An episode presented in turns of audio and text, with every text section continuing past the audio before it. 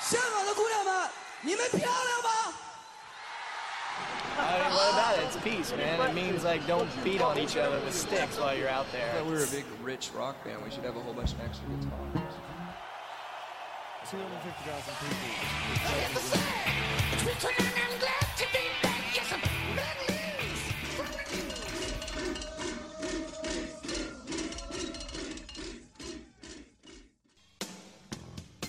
音乐不停，吐槽不止，欢迎收听摇滚天堂经典现场系列，我是主播杨子虚。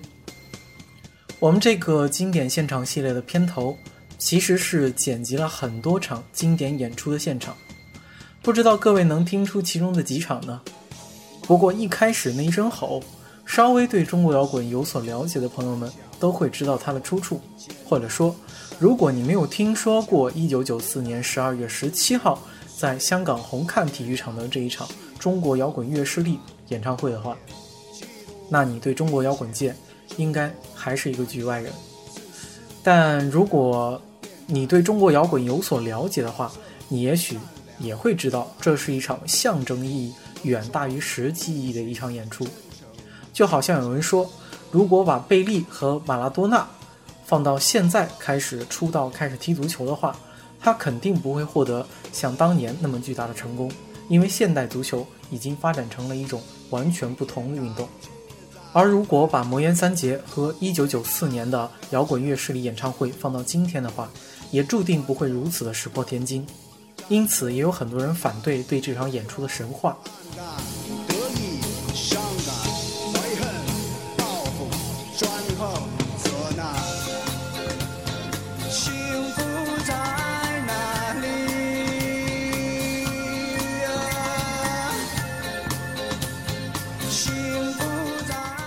不管怎么样，争议本身就是经典的一种衍生品。那么，在这个中国摇滚乐实力演唱会二十周年之际，今天这期节目呢，就让我们一起来时光倒流二十年，来探寻一下一九九四年的那场经典演出究竟发生了什么吧。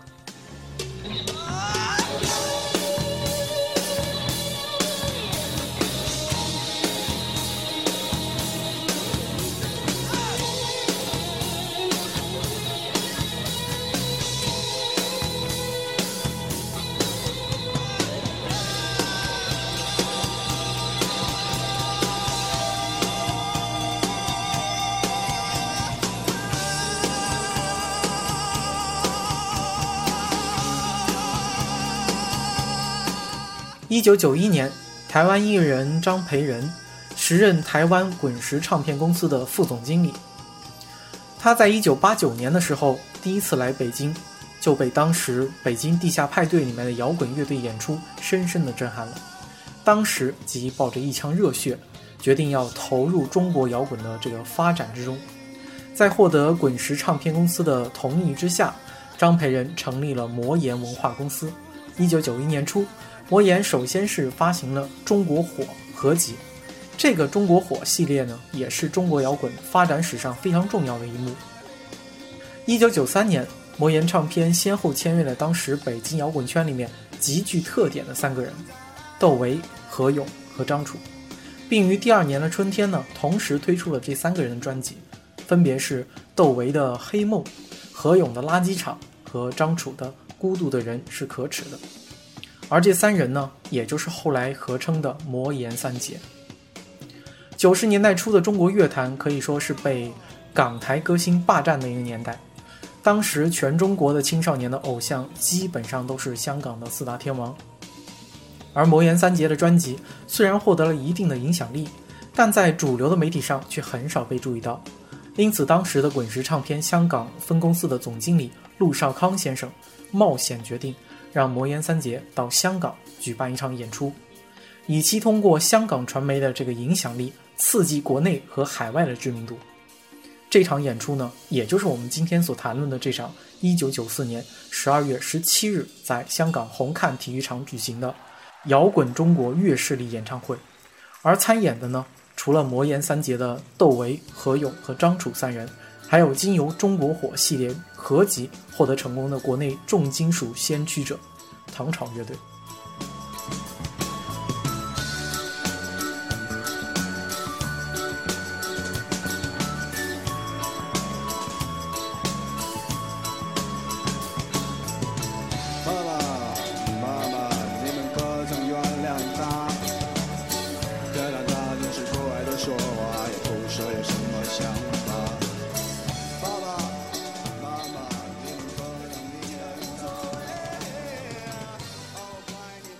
中国摇滚从来不缺天才，但像窦唯这样的天才不多。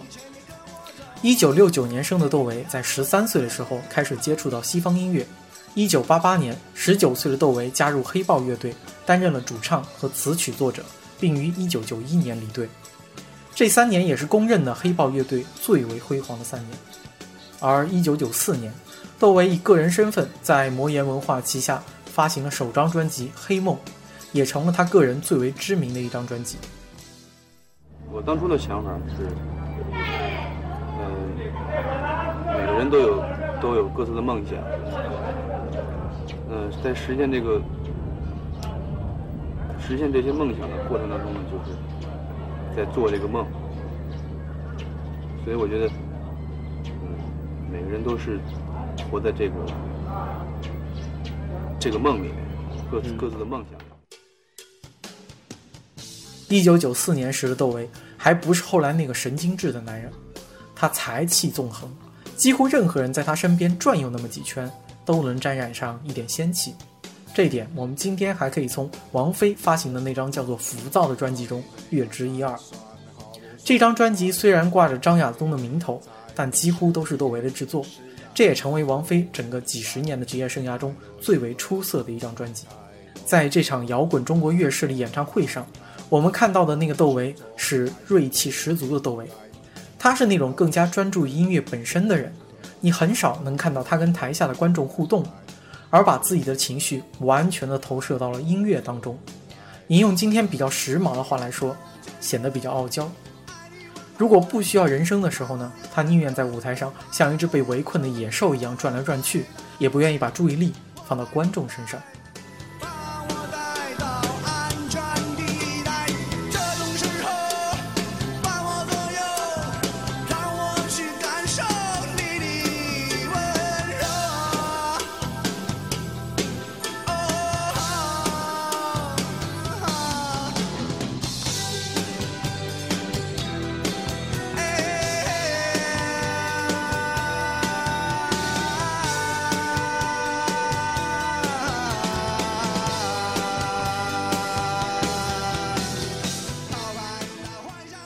今天我们已经只能通过演出的录像来了解当时的那场盛况了。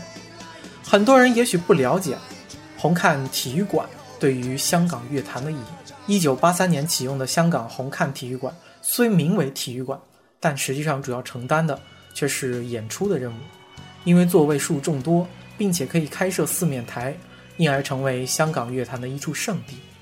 大部分的歌手都以在红磡举行演唱会为荣。其实我们在一百零七期节目和一百二十二期节目里面也都给大家介绍过，对于一代传奇乐队 Beyond，也是一九九一年在红磡的那场演唱会是其音乐生涯的巅峰。所以举个不太恰当的例子，一九九四年的摇滚中国乐势力演唱会，大概是有点像我们今天在北京的鸟巢体育馆有一场来自摩洛哥的弗拉门戈乐团的一个演出。试问谁会有多大的兴趣呢？而当时的香港呢，正是这样的一种情况，有一帮你没有听说过的人，玩一种你平时不听的音乐。当时台下坐着的就是那么一些观众，也幸好魔岩唱片在演出之前有所造势。在正式演出之前的访问中，何勇也是口出狂言，他说：“香港只有娱乐，没有音乐。四大天王里面，除了张学友还算个唱歌的，其他都是小丑。”不服气的话呢，大家可以来比试比试。这种言论呢，也是正合了媒体的意。很多黎明、刘德华、郭富城的歌迷甚至把魔岩的演出海报给撕毁了。但与之相对的是，是有更多人很好奇，这伙来自北京的摇滚音乐人会给大家带来怎样的演出。恋爱的季节，大家应该相互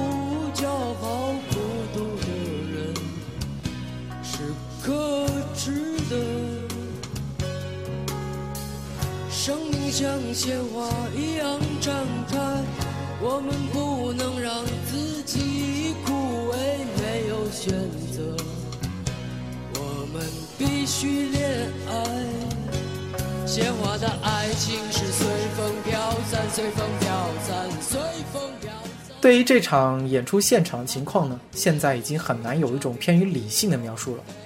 而比较常见的一种说法是，虽然红磡历来规定是只允许观众坐着看演出，但是当天的演出几乎所有的观众都站起来了，有一些甚至站到了椅子上，连向来见惯了场面的媒体和保安人员也都陷入了激动的情绪当中。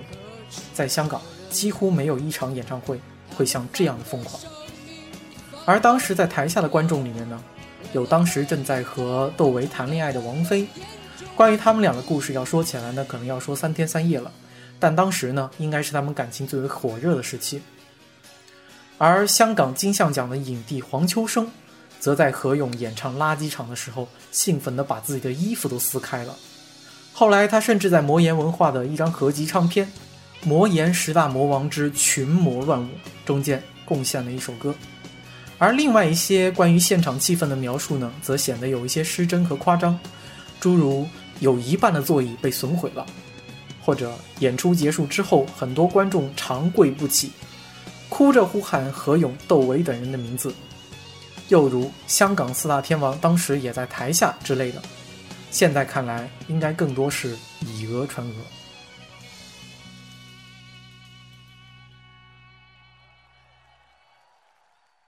开始那个写作的时候，那个里头的那个态度，我知道是有各种各样的态度，有特别高兴的态度，有特别特别烦的那种态度。但是整个我觉得整个这个这个这个我们在谈恋爱的这个事情里头，但是我总体感觉来说是觉得有一种特别荒谬的感觉，因为所有的事情我都会注意到有很多特别矛盾的东西结合在一起，不像以前那么单纯。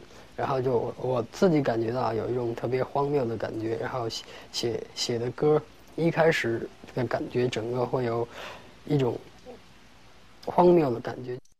好了吗？来，如果说窦唯的封闭感来于自我选择，张楚的那种孤独感却是性格使然。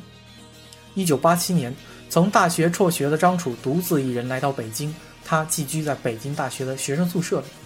有一个冬天，朋友们都去上课了，他一个人在宿舍弹着吉他，写出了那首《姐姐》。一九九三年，当魔岩唱片的张培仁第一次听到《姐姐》的时候，第一遍听到就泪流满面，当时就决定要签下她。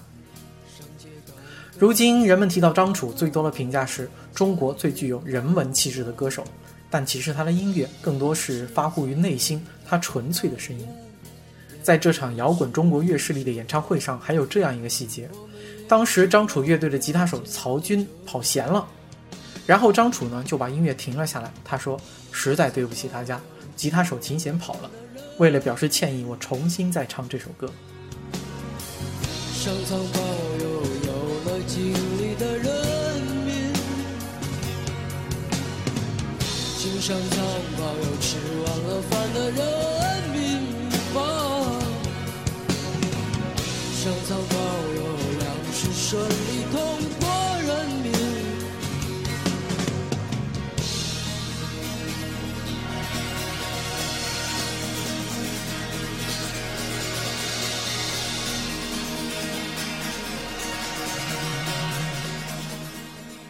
也许有很多人会对张楚也属于摇滚表示异议，毕竟在这场演出上，他是唯一一个坐着唱完了的歌手，这跟很多人想象中的摇滚乐实在差了太多。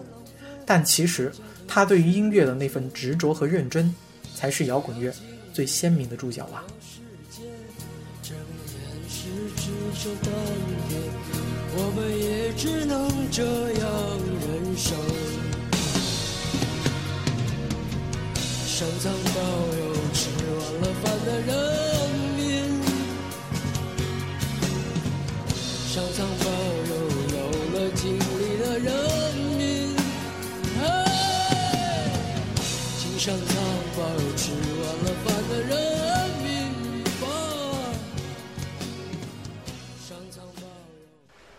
垃圾场，麒麟日记。麒麟就是说有各种改变的形象，它可以改变它，因为它是不是特别具体，就是的活着的东西，像龙似的这种东西。而我它尤其它的小名叫做四不像，四不像呢，我的音乐风格呢也是这种四不像。做完音乐以后，就是乐想有乐队，嗯，一个好的乐队，然后就是演出，嗯，彻底的把这些垃垃圾、嗯垃圾场给清除掉，轻装前进。我自己是最大的垃圾。何勇无疑是中国摇滚乐势力演唱会上最耀眼的明星。首先是在造型上，海魂衫加红领巾这个造型，直到今天来看还是既复古又新潮的。而他成功的挑逗了香港媒体的兴趣，又用自己的音乐把质疑者的声音全部淹没，这股子机灵劲儿和霸气，也只此一家，别无分店。最后要说的是他在舞台上的那种感染力，与其说是在弹吉他唱歌，不如说他是像堂吉诃德一样跟看不见的巨人在搏斗。也是在何勇演出的时候，整个现场的气氛达到空前的高潮。顺带一提的是，当时何勇乐队的吉他手呢是面孔乐队的吉他手邓欧歌，他们两个人在舞台上那简直是一出大戏。有人说何勇的音乐是朋克，也许他是根据何勇在垃圾场演出的时候那股子劲儿做出的判断，但这就好比你把张楚简单的归类为民谣，是非常愚蠢的一种做法。也许魔岩三杰之所以成为一个巅峰，也是因为他们不像如今的那些乐队，你都能找到一个他模仿的对象。你更不要说现在有些乐队从曲风到造型全面的模仿。魔岩三杰的成功之处就在于他们谁也不像，你很难把他们归类到任何一种现有的风格里面。你可以说他们的某首歌某个段落里面有某种风格的痕迹，但对于他们整个音乐而言，那是复杂的多的另外一种东西。好了，我们来听歌吧。下面一首歌是何勇的《姑娘漂亮》。每次在这首歌演唱之前呢，何勇都会对着台下的人喊一句。正是一九九六年，他在北京工体演出的时候喊了一句：“李素丽，你漂亮吗？”给他换来的是八年的敬仰。八年之后再出现在人们视野中的何勇，早已是面目全非。当然，这是另外一个故事了。香港的姑娘们，你们漂亮吗？好。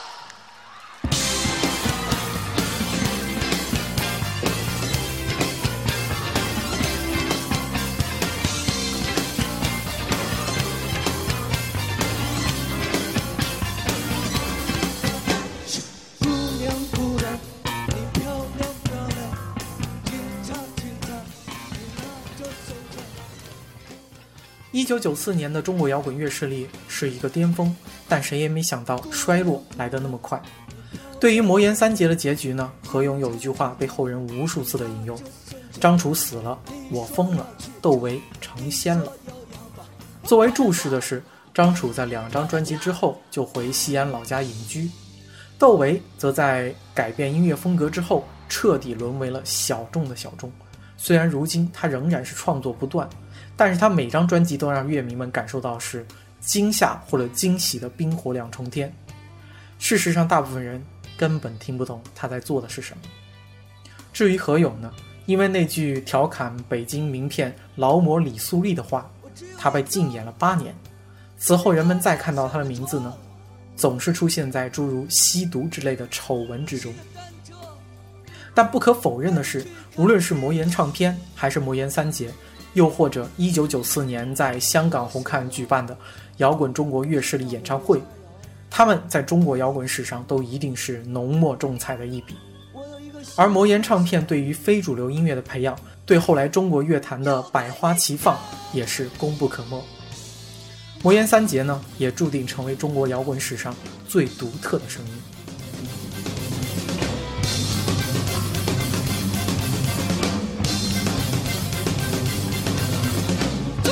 最后红尘掉了，今后放远走重演。沙和尚下去传下马云打个金冠。猪八戒回到了高楼，中这边是按摩女郎。唐三藏咬着的方便面来到了大街上，给家看个吉祥。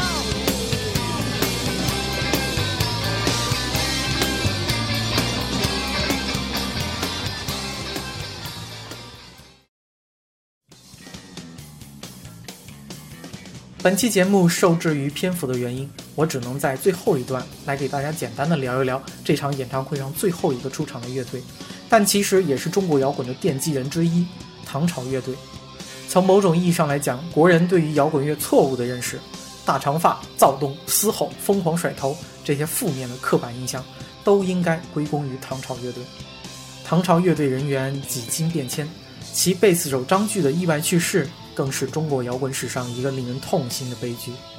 而在1994年的摇滚乐势力演唱会上，是唐朝全盛时期的阵容：刘义军、张举、丁武、赵年。